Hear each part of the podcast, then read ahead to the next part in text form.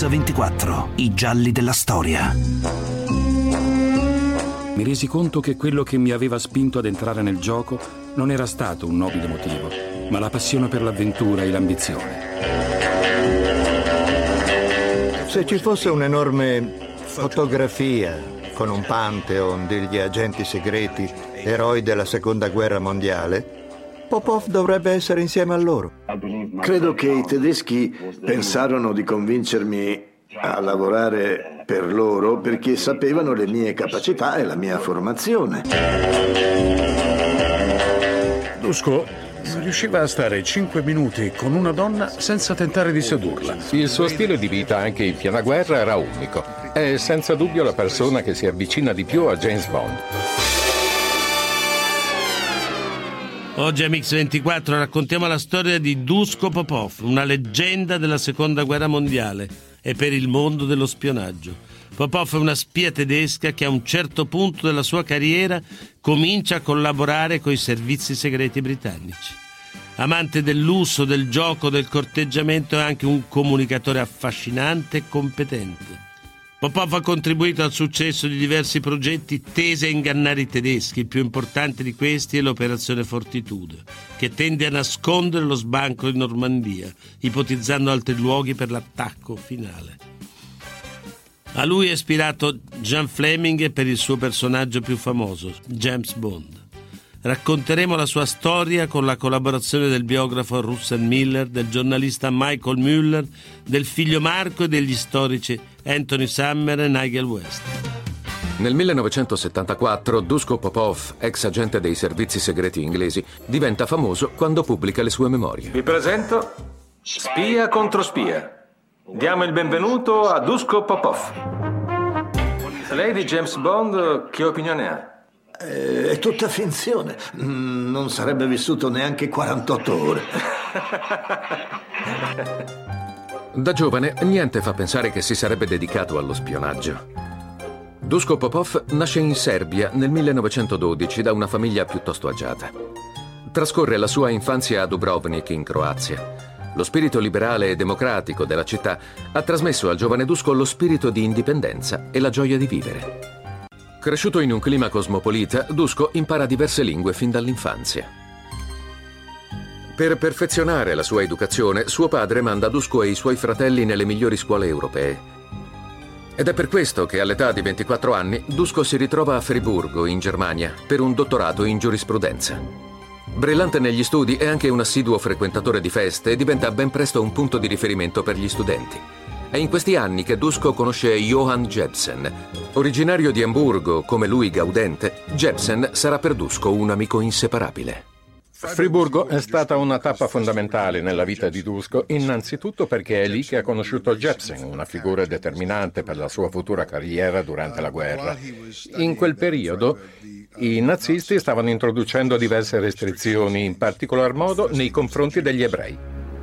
1936. Tre anni dopo la salita al potere di Hitler, le strade si riempiono di svastiche e i commercianti sono costretti ad affiggere cartelli con su scritto vietato l'ingresso agli ebrei. A Dusko la politica non interessa, ma non può fare a meno di notare con preoccupazione e disprezzo il comportamento delle camicie marroni per le vie di Friburgo. Dusko frequentava un gruppo di studenti dalle idee piuttosto liberali, non che fossero attivamente impegnati in contestazioni, ma le loro attività erano di per sé una forma di protesta. C'era un locale in particolare, gestito da ebrei, che era stato loro sconsigliato di frequentare, ma dove invece loro si riunivano di proposito ogni giorno, seduti intorno a un tavolo davanti alla finestra. Come il suo amico Jebsen, Dusko detesta i nazisti e lo fa vedere apertamente. Il suo atteggiamento anticonformista non è gradito agli studenti seguaci di Hitler. Accade così l'inevitabile. Il giorno dopo il conseguimento del dottorato, in procinto di partire per Parigi, Dusko viene svegliato dalla Gestapo e viene arrestato per essere interrogato. Un'esperienza che segnerà per sempre la sua vita e che descriverà più tardi nella sua autobiografia. Per me è stato come un incubo. Tutto d'un tratto amici fidati dichiaravano di essere dei semplici conoscenti, dei professori che fino ad allora avevano lodato il mio lavoro, Sostenevano che ero uno snob, un anarchico, un buono a nulla. Se Dusko non viene messo in un campo di concentramento è grazie all'intervento del suo amico Johan Jepsen. Il giovane, infatti, avverte immediatamente il padre di Popov, che a sua volta muove i suoi contatti all'interno del governo jugoslavo. Il caso arriva fino a Hermann Göring in persona e Dusko viene liberato. Gli vengono date 24 ore per lasciare il paese. Questo episodio è senza dubbio l'episodio chiave della sua giovinezza e farà di Dusko un ottimo agente segreto. Dubrovnik, febbraio 1940. Le strade della città sono in fermento. Per tre giorni consecutivi si festeggia San Biagio, patrono della città. Ma l'apparenza a volte inganna. Se a Dubrovnik si canta e si balla, la minaccia nazista si fa sempre più incombente in Europa. Hitler ha invaso la Polonia e la Cecoslovacchia. Si prepara ad entrare in Francia e forse a sbarcare in Gran Bretagna. La situazione è grave. Fra poco, Dusko sarà inghiottito nel vortice della storia. Proprio nei giorni della festa di San Biagio, Dusko ricevette un telegramma da Jepsen che gli chiedeva di partire in fretta per vedersi all'Hotel Royal di Belgrado. Ho un bisogno urgente di parlarti. A presto. Dusko salì sulla sua macchina e si mise in viaggio lungo le strade caotiche dell'antica Jugoslavia. Dusko si mette subito in viaggio per andare all'appuntamento con il compagno di università che gli ha salvato la vita. Ma quando Jepsen gli racconta di essere entrato a far parte dell'Abwehr, i servizi segreti di Hitler, lui rimane senza parole. Ma la cosa scioccante la deve ancora sapere. Il suo migliore amico gli propone di diventare una spia per conto dei nazisti. Credo che i tedeschi pensarono di convincermi a lavorare per loro perché sapevano le mie capacità e la mia formazione. Lui ha la possibilità di, di viaggiare abbastanza liberamente. In più sa parlare molte lingue e grazie, grazie, alle sue conoscenze ha già potuto instaurare un rapporto di fiducia con chi dovrebbe, sì, dovrebbe essere spiato. E inoltre, inoltre lui, lui è un uomo coraggioso e, e si trova a proprio agio in tutti gli ambienti internazionali. Insomma, diciamo che è perfetto come spia. Uno come lui nei film di spionaggio lo vediamo sempre. Dusko passa una notte insonne a riflettere su questa strana proposta. È sorpreso, ma stimolato allo stesso tempo. Nella sua mente continua a ronzare una frase che il suo amico gli ha sussurrato all'orecchio. Il modo migliore per distruggere una squadra è farne parte. Al mattino Popov ha deciso. Accetta di lavorare per i tedeschi. Prima però, di nascosto, si presenta all'ambasciata inglese di Belgrado e rivela l'offerta che gli è stata fatta. Gli inglesi non si lasciano scappare l'occasione. Da questo momento Dusko Popov è un doppio agente. Nome in codice Ivan per i tedeschi e Tricycle per gli inglesi. Quest'ultimo pare per chiamava i menage a tre.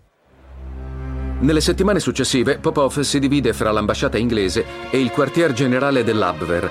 Deve crearsi la copertura suggerita dai tedeschi. Sarà il proprietario di un'attività commerciale tra la Jugoslavia e la Gran Bretagna. Per i suoi spostamenti, la gente si serve di Bosidar, l'autista di famiglia. Certo, lui non sa che Bosidar è stato pagato dai tedeschi per spiarlo. È Johann Jebsen che l'avverte all'ultimo momento del tradimento del suo autista. Dusko non esita un istante.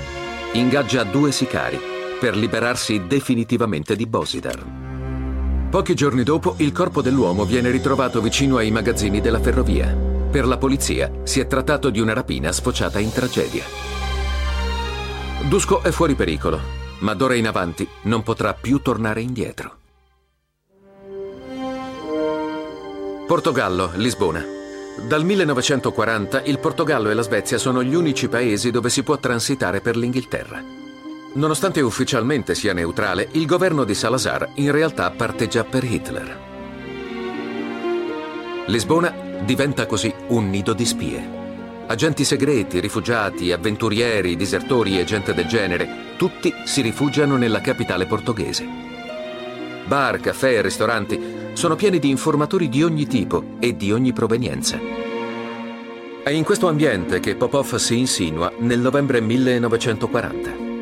L'ufficio portoghese dell'Abwehr si trova all'Estoril, poco fuori Lisbona. Dusko ha un appuntamento con Ludovico dei von Karstoff, il suo ufficiale di collegamento tedesco. Von Karstoff deve prepararlo per la sua missione in Inghilterra, l'osso duro dei tedeschi a questo punto della guerra. L'armata tedesca si sta preparando per invadere la Gran Bretagna. Un'operazione denominata Leone Marino. Von Karstoff diede il benvenuto al nuovo agente. Eh, per prima cosa gli affidò eh, di fare l'analisi del clima politico e sociale inglese. L'invasione della Gran Bretagna in quel periodo era considerato un fatto imminente. Il lavoro di Dusko era quello di individuare chi all'interno della società inglese potesse vedere di buon occhio l'arrivo dei tedeschi e soprattutto quali fossero i piani necessari per facilitare l'invasione. I servizi segreti tedeschi devono spianare la strada a un'invasione vittoriosa. Il compito consiste nel portare avanti una battaglia clandestina prima dell'inizio del conflitto armato. A guidare l'Abwehr è l'ammiraglio Wilhelm Canaris. Benché ferreo nazionalista, Canaris è tutt'altro che un fervente nazista. Von Karstoff, ufficiale di collegamento di Dusko, è l'esempio della filosofia dell'Abwehr di Canaris. Patriota, ma senza essere un nazista. Contro ogni aspettativa, Popov apprezza quest'uomo e ha una certa simpatia per lui. È nel Portogallo che Dusko impara per la prima volta alcune tecniche dello spionaggio. Von Karstoff gli insegnò le tecniche di base, cioè le stesse che si leggono sui libri di spionaggio per ragazzi, come l'inchiostro invisibile o cose del genere. Indicò i posti dove nascondere le buste con le informazioni che un altro avrebbe poi raccolto. Gli spiegò come non farsi pedinare, come usare le vetrine per guardarsi attorno e la tecnica di salire su un treno per poi scendere all'ultimo minuto. Von Karstoff fornì a Dusko una Leica, una macchina fotografica con uno scatto talmente silenzioso che nessuno, per quanto vicino, vicino avrebbe potuto udire e poi gli suggerì una pratica molto importante, quella di usare una bella donna per metterla in posa davanti alla sua macchina fotografica nel punto da fotografare. Portare a spasso una bella donna, Popov non poteva sperare in nulla di meglio. Con la storia di Dusko Popov riprendiamo dopo la viabilità. Faircam Transport, il vostro partner per trasporti a carico completo o parziale. Faircam.com vi presenta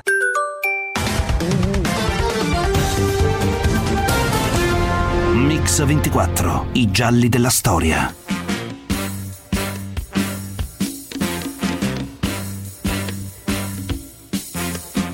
Siete ancora all'ascolto di Mix 24 e vi stiamo raccontando la storia di Dusko Popov, la spia tedesca che sta collaborando con i servizi segreti britannici. Popov è a Lisbona ed è addestrato dai tedeschi per svolgere al meglio il suo lavoro.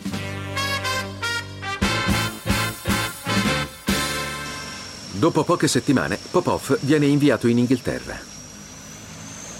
Gennaio 1941. Quando Dusko arriva a Londra è tutto diverso da quello che si aspettava. Ha lasciato il sole portoghese per finire in una città devastata dalle bombe. Gli inglesi guardano angosciati il continente dove Hitler trionfa. La Francia ha capitolato e l'operazione Leone Marino è imminente. Il morale degli inglesi non è mai stato così a terra. A Londra, Dusko è messo faccia a faccia con gli orrori della guerra. Sotto i bombardamenti incessanti, capisce di aver fatto la scelta giusta. Con gli altri impotenti spettatori, guardando Londra che bruciava intorno a noi, mi resi conto che quello che mi aveva spinto ad entrare nel gioco non era stato un nobile motivo, ma la passione per l'avventura e l'ambizione. In verità, non sentivo nessun rimorso, ma quel motivo mi sembrava adesso molto meschino. L'importante era mettere fine a quella sanguinosa follia, il resto era poco importante. Le mie armi per combattere sarebbero state la menzogna e l'inganno e avrei dovuto chiedere agli amici di diventare dei traditori. Ma dopo quella notte non ebbi più né rimorsi né scrupoli. Fu il mio battesimo del fuoco. All'Hotel Savoy, Dusko è atteso dai più importanti ufficiali dei servizi segreti inglesi. Stuart Menzies, capo dell'MI5, e Tar Robertson, capo dell'MI6, sanno di avere a che fare con un agente di rilevante importanza. Quando arrivò a Londra rimase molto sorpreso nel vedere uh, come mm, era ridotta l'Inghilterra per i bombardamenti, l'esercito era allo sbando, gli attacchi aerei erano all'ordine del giorno. I danni subiti erano incalcolabili. Persone a mani nude cercavano le loro cose sotto le macerie, ma un clamoroso successo fu ottenuto a quel tempo nel campo dei servizi segreti. Grazie all'aiuto di alcuni scienziati polacchi, gli agenti segreti a Bletchley Park riescono a decifrare il codice elaborato dalla macchina Enigma, usata dai tedeschi per trasmettere i loro messaggi segreti. Un importante passo avanti di grande valore strategico che permetterà d'ora in poi di intercettare ogni agente tedesco appena sbarcato sul suolo inglese. Quando Labber inviava un agente in Gran Bretagna, Subito l'intelligence service sapeva chi era, sapeva da dove stava arrivando e soprattutto dove era diretto e l'individuo veniva immediatamente fermato ed arrestato. E poi, poi gli dicevano preferisci morire o ti metti a lavorare per noi? La risposta era sempre la stessa e comunque a una domanda come quella chiunque di noi avrebbe sicuramente risposto piuttosto che morire preferisco lavorare per voi. Per la gestione degli agenti reclutati in questo modo, i servizi segreti inglesi creano una unità speciale, il Comitato 20. Il Comitato 20 nacque come un'unità di coordinamento sotto il controllo di un ufficiale della MI5. E tutte le altre agenzie investigative, il Ministero dell'Aeronautica, i servizi segreti della Marina, l'intelligence service militare vennero tutte invitate a mandare degli agenti in qualità di delegati in modo da potersi riunire ogni settimana per elaborare delle informazioni che potevano tranquillamente essere passate al nemico. Fin dall'inizio, Dusko è destinato a diventare uno dei pilastri del Comitato 20. Grazie alla nazionalità serba che gli permette di viaggiare liberamente e ai contatti diretti con l'Abwehr, è il candidato ideale per quel lavoro, nel quale si butta a capofitto. A loro volta, gli inglesi lo addestrano a diventare un agente segreto, o per meglio dire un agente doppio. Popov deve imparare a memoria un'enorme quantità di dati, alcuni veri, ma per la maggior parte falsi. L'obiettivo è quello di ingannare i tedeschi sul potenziale militare inglese per dissuaderli dal loro progetto di invasione. Le tecniche di disinformazione sono composte da un giusto mix di verità, mezze verità e di bugie. Si trasmettono delle informazioni esatte che non sono pericolose. Oppure si fanno pervenire delle informazioni totalmente false quando si sa che il nemico non le può controllare. Dusko inizia la sua vita di agente segreto vicino a Piccadilly Circus. La copertura di uomo d'affari giustifica i numerosi viaggi tra Londra e Lisbona. È l'unico agente segreto che può portare le informazioni avanti e indietro personalmente una vera fortuna per gli inglesi, ma comporta dei rischi per la sua vita. La difficoltà del doppio gioco sta nel sapere che i superiori lo sanno da entrambe le parti e loro non saranno mai sicuri di tutto quello che dirai o farai in nessuna occasione. La fiducia è una parola che non può esistere nel vocabolario di chi sta nello spionaggio. Alla fin fine è come una scommessa. Solo tu puoi decidere se puoi fidarti.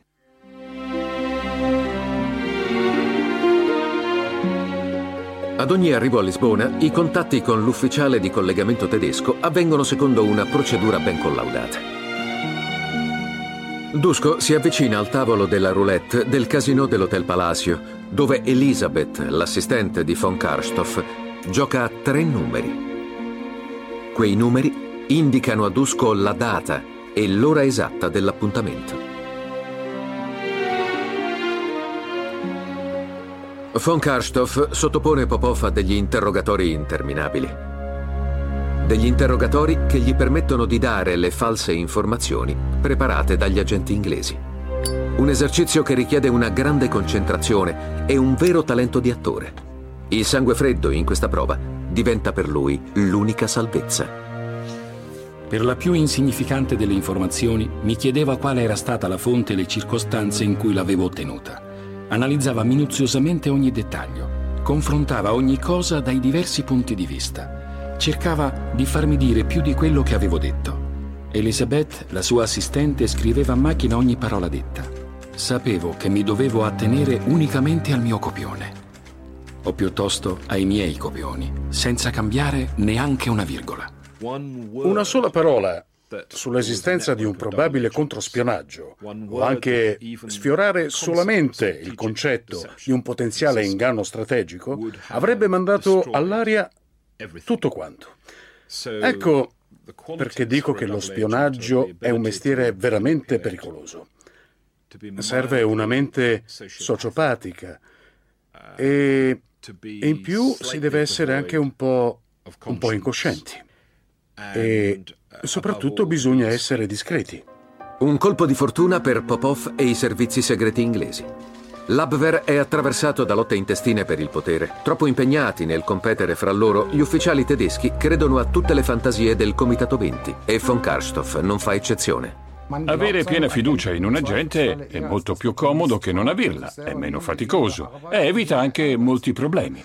Poi a Berlino gli ufficiali si aspettano dei messaggi. La cosa più importante è che le autorità pensino che quel lavoro sia indispensabile. Il problema dell'Abwehr era sempre per quegli ufficiali che reclutavano una fonte e dovevano poi continuare a fidarsi di quella stessa fonte. Certo, se i messaggi provengono sempre dallo stesso informatore, si finisce per fidarsi ciecamente del proprio agente. Ogni sua informazione noi la crediamo giusta e anche se c'è qualcosa che non ci piace e crea qualche dubbio, invece di andare a fondo la ignoriamo.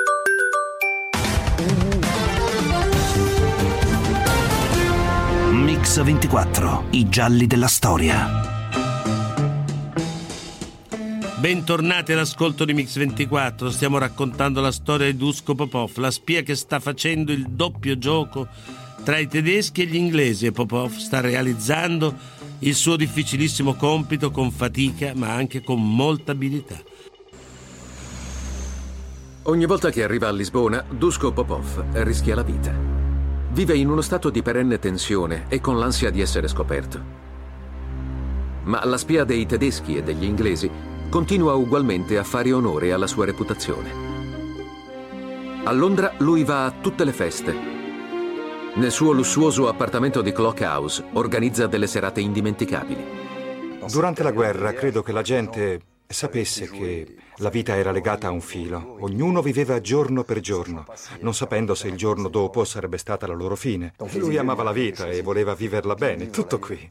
Dusko Popov in realtà non era il tipo di persona che prendeva informazioni durante le feste da ballo come l'agente 007. I tedeschi, se pensavano che ci andasse per lavoro, si sbagliavano di grosso. Lui andava alle feste perché gli piaceva e si divertiva. Lisbona offre all'agente Popov degli svaghi degni della sua reputazione. Il casino dell'Hotel Palacio diventa il suo quartier generale quando è nella capitale portoghese. Ed è precisamente qui che nasce la leggenda di James Bond. Al tavolo di Baccarat, un giocatore abituale, un ricco lituano, si fa notare da Dusko per il suo volgare modo di fare. Quell'uomo non perde mai l'occasione di far notare che è pieno di soldi. Quella sera Popov ha con sé 38.000 dollari, somma data dai tedeschi che sperano di avere delle informazioni sugli inglesi. È l'occasione giusta per dare una lezione a quel lituano. Lo sfida, mettendo i suoi 38.000 dollari sul tavolo da gioco. Davanti a quella somma troppo alta, il suo avversario si ritira. Dusko vince la partita con un bluff. Ma quello che Dusko ignora è che quella sera un certo Ian Fleming, agente dell'MI5 mandato per sorvegliarlo, assiste alla scena. La vincita col bluff di Dusko si ritrova immortalata molti anni dopo nel primo romanzo della serie di James Bond, Casino Royale. Conoscevo Ian Fleming abbastanza bene. Lui stesso l'ha dichiarato, ma il fatto per me non è molto importante. L'importante è come lui mi abbia descritto e la mia descrizione la trovo esagerata. La cosa mi fa piacere, non posso negarlo. Si è ispirato al mio modo di fare, ma d'altronde non poteva fare altro. Un uomo normale non poteva essere James Bond. 1941. L'obiettivo dei servizi segreti tedeschi è cambiato durante la guerra. L'Inghilterra non è più una priorità per i nazisti. È il momento di infiltrarsi negli Stati Uniti per stabilirvi una rete di spionaggio. L'idea dei tedeschi era quella di inviare Popov negli Stati Uniti, visto che la rete di spie già esistente laggiù era sempre meno efficace. Molti agenti erano stati arrestati e l'intera rete rischiava di essere chiusa. Questa nuova missione è l'ideale per gli inglesi. È l'occasione di collaborare con l'FBI. Prima di partire, Dusko decide di andare a salutare il suo amico, Johan Jepsen. L'incontro a Lisbona tra i due amici diventati delle spie dà il risultato di una rivelazione cruciale. Jepsen, che come si sa lavorava anche lui per i tedeschi, aveva avuto il compito di trasferirsi a Taranto che era stata bombardata dagli inglesi. Gli aerei da caccia avevano affondato le navi da guerra italiane dentro al porto e Jepsen era venuto a sapere che i giapponesi avevano richiesto ai servizi segreti tedeschi tutte le informazioni su quell'attacco. E quando a Popov viene chiesto qualche settimana o mese dopo aver messo piede in America, mandato dai tedeschi di prendere delle informazioni proprio sugli insediamenti militari di Pearl Harbor, anche se la richiesta era stata fatta in modo che non si riuscisse a capire e che non si potesse sospettare che era per poter organizzare un attacco aereo su quel porto, Popov capì immediatamente ed era logico che i giapponesi pensavano di fare un attacco agli Stati Uniti, un attacco a Pearl Harbor nel prossimo futuro, come poi tutto il mondo ha saputo e fu una vera tragedia. Aveva ragione. È con un questionario su Pearl Harbor, redatto dai tedeschi, che Dusko Popov atterra a New York. Ai suoi occhi, quel documento è la prova inconfutabile della minaccia che incombe sull'America. Popov andò negli Stati Uniti pieno di entusiasmo. Era un uomo giovane a cui piaceva viaggiare, che adorava vedere posti nuovi e interessanti. Inoltre era sicuro di avere con sé importanti informazioni da consegnare agli Stati Uniti Aveva insomma tutte le ragioni per ritenere che sarebbe stato accolto a braccia aperte. A capo dell'FBI, che dirige con pugno di ferro, c'è Edgar Hoover, un uomo che si considera al di sopra della legge, un uomo che non riconosce i diritti civili dei cittadini. Ha dei fascicoli segreti su tutti quelli che considera dei potenziali nemici. Hoover non ha molta simpatia per gli inglesi e Dusko non sa assolutamente niente del fatto che sta per entrare in un covo pieno di gelosie e di rivalità. Dusko Popov arrivò negli Stati Uniti pieno di ottimismo perché aveva portato un microdot, che prima di allora non si era mai visto. Il puntino della macchina da scrivere, e precisamente quello della I, nascondeva una quantità di informazioni. Nessuno sospettava che i tedeschi avrebbero sviluppato una simile tecnologia. Popov comunque resterà deluso. L'FBI si dimostra molto interessata per il microdot, ma non presta la minima attenzione al questionario su Pearl Harbor. E per di più viene fatto pedinare e non può più andare dove vuole. Veramente al suo arrivo Popov ci rimase molto male perché non si aspettava che la sua camera venisse ispezionata, che in più fosse pedinato, ma questo per lui era normale. Certo, perché Popov si era accorto subito che l'FBI gli aveva messo un uomo alle calcagna per pedinarlo. Lui lo scoprì dopo appena un minuto. Questa storia andò avanti per settimane, anzi per mesi e mesi. Popov non riusciva a fare un passo senza essere sorvegliato e dovunque andasse Popov, essendo anche lui una spia, riusciva a scoprirlo. Lo scopriva e la cosa non gli dava fastidio. La sorveglianza eccessiva da parte dell'FBI mette Popov in una posizione delicata. Non riesce a portare avanti la missione richiesta dai tedeschi e quindi rischia di essere sospettato.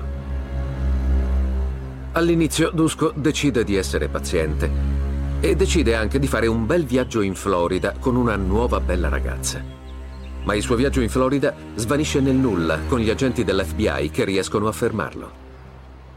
Popov disse che stava andando in Florida insieme alla fidanzata. La gente gli rispose che non poteva per via del Menact. Cos'è il Menact? chiese Popov. La gente sorpreso rispose il Menact è una legge. Possono perfino metterti in prigione se passi la frontiera, per motivi immorali. Questa cosa per un playboy come Popov che adorava le belle donne ed era amante del sesso, sentendo la spiegazione di quella legge non riusciva a credere alle sue orecchie. Dusko non la prende in considerazione e continua a godersi i piaceri della vita. Decide di rivedere una sua vecchia fiamma, l'attrice francese Simone Simone. La coppia non passa certo inosservata e allo Store Club e a El Morocco vengono fotografati per le riviste di moda dell'epoca. Alla fine la pazienza di Popov viene ripagata. Hoover decide di ricevere l'agente segreto che disprezza ancora prima di averlo incontrato. L'incontro tra i due è in realtà uno scontro. Hoover non crede alla rivelazione di Popov e non prende neanche in considerazione il questionario su Pearl Harbor. Le conseguenze di quella scelta sono sui libri di storia. La domenica del 7 dicembre 1941 il Giappone attacca la base navale di Pearl Harbor. Mentre la gente è in preda al panico, Popov è tranquillo, sicuro che il suo avvertimento abbia scongiurato il peggio. Ma non può nascondere il suo disappunto quando sa che gli americani hanno ignorato le sue informazioni. L'attacco su Pearl Harbor provoca 2500 vittime tra uomini e donne. Hoover ha trasmesso le informazioni di Dusko Popov alla Casa Bianca. Perché non sono state comunicate delle informazioni così importanti al presidente Roosevelt? Nessuno lo sa e la responsabilità di quell'attacco resta il grande enigma della storia. Una cosa è certa, grazie a Dusko, gli americani avevano saputo in anticipo dell'imminente attacco. Quando ha rivelato all'FBI la possibilità dell'attacco? So la data precisa, era il 12 di agosto. Agosto 1941. L'avevo detto tre mesi e mezzo prima. Perché non hanno preso dei provvedimenti? Questa è la domanda che ho messo nel mio libro, perché bisogna sapere quali sono state le conseguenze. Quelle che abbiamo subito sono terribili. Gli Stati Uniti hanno perso il controllo del Pacifico e ci sono voluti diversi anni e centinaia di migliaia di vittime, di giovani vittime, per riuscire a riconquistarlo. Per Popov, la parentesi americana diventa più dolorosa quando i tedeschi cominciano a sospettare di lui. Privato della collaborazione dell'FBI, non è riuscito a portare a termine la missione per l'Abwehr. La sua lealtà viene messa in dubbio. A Bletchley Park i servizi segreti inglesi avevano intercettato dei messaggi tedeschi. Avevano scoperto che a Berlino non si fidavano più di Dusko. In Germania si domandavano chi è veramente quell'uomo, fa il doppio gioco o lavora solo per noi. Questo però gli inglesi non, non lo dissero mai a Dusko. Di quella intercettazione era uno dei più importanti segreti di guerra. Hanno continuato a farlo sballottare tra Lisbona e Londra senza che lui sapesse niente. Dusko torna a Lisbona senza sapere cosa l'attende. L'Abwehr ha subito una sconfitta. Von Karstoff è stato mandato sul fronte russo. Al suo posto dei nuovi agenti con nuovi metodi, un po' più drastici.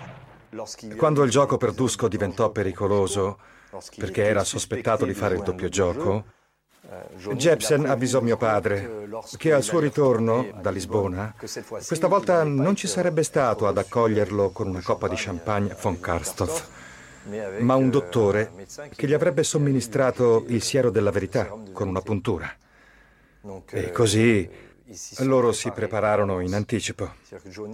Il suo amico gli aveva procurato il siero e avevano fatto la prova per vedere se Dusko effettivamente sarebbe caduto vittima di quel metodo e avrebbe finito per parlare.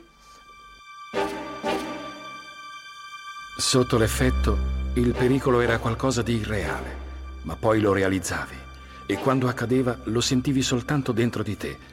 Nessuno ti stava puntando una pistola. Mio padre voleva vivere per assistere alla fine della guerra, per sapere se dopo tutto il suo lavoro era valso a qualcosa. Voleva sapere se gli alleati avrebbero sconfitto la macchina da guerra tedesca. Insomma, voleva vivere almeno per vedere la fine. Quando Dusko Popov tornò a Londra, trovò una città completamente diversa da quella in cui era arrivato la prima volta. La gente iniziava a capire che non avrebbe subito una sconfitta. Era una guerra che loro potevano vincere. 1942. Il rapporto del conflitto si è capovolto. Il Terzo Reich combatte su più fronti. Il morale dei tedeschi non è mai stato così basso. Gli alleati preparano a Londra un'invasione su vasta scala che possa dare il colpo di grazia alle armate di Hitler. Un'invasione che parta dal Nord Africa e poi dalla Sicilia. I tedeschi penso che sapessero che sarebbe avvenuto lo sbarco in Sicilia. Credo che per problemi nell'organizzazione e nelle infrastrutture purtroppo abbiano impedito che la notizia potesse in qualche modo arrivare in tempo a Berlino. I documenti andavano su e giù per tornare a Madrid da dove erano partiti. È il preludio al gran finale, lo sbarco in Normandia, messo a punto dal Comitato 20. Nome in codice dell'operazione Fortitude, un'operazione di disinformazione mai tentata prima. È impossibile esagerare sull'importanza di questo piano, eh, perché tutto il successo del D-Day è dipeso solamente da questo. Tutti i membri del Comitato 20, compreso Dusko, eh, si dedicarono all'operazione Fortitude. L'obiettivo era di mandare in Germania un mucchio di informazioni false e dovevano essere capaci di spaventare i tedeschi per un'imponente formazione militare a sud dell'Inghilterra totalmente inventata. Il First US Army Group era un'armata fittizia. Vennero costruiti dei camion, dei carri armati, degli hangar e molte tende, tutta roba finta. Ma dall'alto, ai ricognitori tedeschi, doveva sembrare una enorme formazione militare in attesa di entrare in azione. L'intera operazione Fortitude aveva un solo scopo, depistare. È stata una messa in scena incredibile. E ci volevano delle persone che potevano portare poi queste informazioni al comando tedesco e fargli inghiottire quella costruzione teatrale e fornirgli solo quello che ci voleva per fare arrivare proprio loro alla conclusione. Quindi era una cosa molto rischiosa, alquanto elaborata, e non si poteva mentire e basta. Erano anni e anni di lavoro per rendere credibili le persone come mio padre, infiltrate nel comando tedesco. Così quando si doveva fargli ingoiare la pillola, passava più facilmente. Per inventare degli stratagemmi in grado di ingannare i tedeschi, il Comitato 20 riesce a superare se stesso nell'ingegnosità. Una delle operazioni più conosciute è stata quella dell'uomo inesistente. Un falso cadavere dell'armata britannica è stato messo sulla costa spagnola. Su di lui delle false mappe per far credere un imminente sbarco in Grecia. I tedeschi erano molto confusi e non sapevano più cosa pensare. In molti dicevano probabilmente lo sbarco potrebbero farlo in Norvegia, per molti lo sbarco era a Calais e altri pensavano persino che sarebbe potuto avvenire in Italia o in Grecia. Insomma, nessuno sapeva il posto giusto fino a quel 6 giugno. Dusko Popov è uno degli uomini chiave dell'operazione di disinformazione. Il 6 giugno 1944, missione compiuta. La Wehrmacht aveva concentrato le sue truppe a Pas-de-Calais mentre gli alleati sbarcavano in Normandia. L'Europa sta festeggiando la liberazione e Dusko, i cui meriti vengono riferiti direttamente a Churchill, viene insignito come ufficiale dell'ordine dell'impero britannico. Ma sarà difficile per lui gioire di questa onorificenza. È appena venuto a sapere che il suo amico Johann Jebsen è deceduto nel campo di concentramento di Sachsenhausen. Dopo la fine della guerra, Popov scoprì che il suo amico era stato arrestato. La Gestapo l'aveva preso e messo in un campo di concentramento dove purtroppo, come moltissime altre persone, il suo amico trovò la morte. Quando lo seppe, Popov pensò a come si sarebbe vendicato. L'ultima missione di Popov è quella di vendicare il suo amico Jepsen. Inizia allora una caccia inesorabile. Vestito con l'uniforme da tenente inglese per viaggiare liberamente, Popov riesce a rintracciare Walter Salzer, ex direttore del campo che vive ad Hannover sotto falsa identità. Preferivo finirla subito, ucciderlo sul posto e tornare a casa. Non potevo sopportare quell'essere tremolante che non aveva nulla di umano. La rabbia che mi aveva sostenuto nei mesi di ricerca si era trasformata in disgusto. La vendetta è un piatto che va servito freddo, dice il proverbio. Ma come si fa a premere il grilletto su un sacco di letame per di più congelato? Tutti quanti volevano trovare il nazista responsabile della morte di Jepsen. Johann aveva anche lui fatto tanto per la vittoria contro i nazisti. La vendetta è stata che venne dato per morto, ma non si sa. Io gliel'ho domandato tante volte, naturalmente. Non mi ha mai risposto sinceramente. Mi faceva l'occhiolino e mi sorrideva. Nient'altro. Finita la guerra, Dusko Popov fa una vita normale ma con grande sorpresa di tutti, lo scapolo incallito si sposa. Con la moglie si trasferisce nel castello di Castellaras, nel sud della Francia. Il luogo gli ricorda la Dubrovnik della sua infanzia. Le feste vengono organizzate nella sua lussuosa dimora, segno che l'ex agente segreto non ha perso il gusto per i piaceri della vita. Il primo matrimonio finisce nel 1961 e un anno dopo, a quasi 50 anni, Dusko si risposa con Jill, una studentessa svedese di 19 anni, da cui avrà tre bambini. Amo le belle donne, le ho sempre amate, amo la bella vita, adoro le cose che sono piacevoli nella vita e cerco di ottenerle. E ho avuto la fortuna che la mia copertura, in definitiva, consisteva proprio nell'essere un playboy. La sorpresa per la sua famiglia arriva nel 1974, quando Dusko pubblica le sue memorie e descrive il suo passato di spia. Dicono che Ian Fleming si sia ispirato a lei per creare il personaggio di James Bond. Lei si riconosce nell'agente 007? Non sono io che mi sono riconosciuto, è la stampa che lo riconosce. Comunque è stato Fleming che quando è stato criticato dalla stampa britannica per il suo personaggio di James Bond, che era un ufficiale di collegamento britannico, cioè l'intelligence service inglese, che per difendersi ha detto ma no, ascoltate, ho preso come modello un vero agente segreto inglese. Alla domanda chi era, rispose non posso dirvi il suo nome, ma il nome in codice era Tricycle. Mio padre parlava poco di quel periodo della sua vita. Aveva dei buoni motivi per non farlo. D'altronde eravamo troppo piccoli, non avremmo capito tante cose. Ma credo anche perché non era autorizzato a farlo. E sarà stata, credo, soprattutto per mia madre, una grande sorpresa, perché era da 11 anni, sposata con mio padre e non aveva saputo nulla. Papà non finiva mai di stupirci, era fatto così. Negli Stati Uniti le rivelazioni di Dusko su Pearl Harbor scatenano una polemica senza fine. L'FBI tenta di far ritirare spia contro spia per salvare la reputazione del suo ex direttore. L'FBI voleva proteggere la leggenda di Hoover nonostante fosse deceduto, perché Hoover era l'FBI. E se un libro o un articolo scriveva uno sbaglio di Hoover, era come se lo sbaglio fosse proprio l'FBI a farlo. Ma i loro sforzi sono vani. Dusko continua a presentare il suo libro in giro per il mondo e diventa famoso come l'uomo che ha ispirato il personaggio di James Bond. Lei ha vissuto tre vite. Come ha fatto a vivere tre vite? Me lo può dire? Eh, l'agente tedesco e poi? In Germania sono stato un loro agente per molto tempo nel periodo della guerra, il numero uno per sua conoscenza. In Germania ero l'agente numero uno. Esatto. Poi dopo il numero uno, poi mi sembra per un periodo è stato un agente britannico. Certo, contemporaneamente. E poi c'era la sua vita privata in cui lei era... Ma quella era la vita di copertura. La vita, la vita di copertura è una cosa molto importante. Una spia vive della sua copertura. In una copertura fa il professore e vive come un professore. Se deve fare il fattorino, vive la vita del fattorino. La sua copertura era quella del Playboy, sempre a caccia di donne, le feste nelle ambasciate. È per questo che viene paragonato a James Bond, non è vero? Nei miei ricordi ho tentato di distruggere quel mito del Playboy perché non esiste più il Playboy.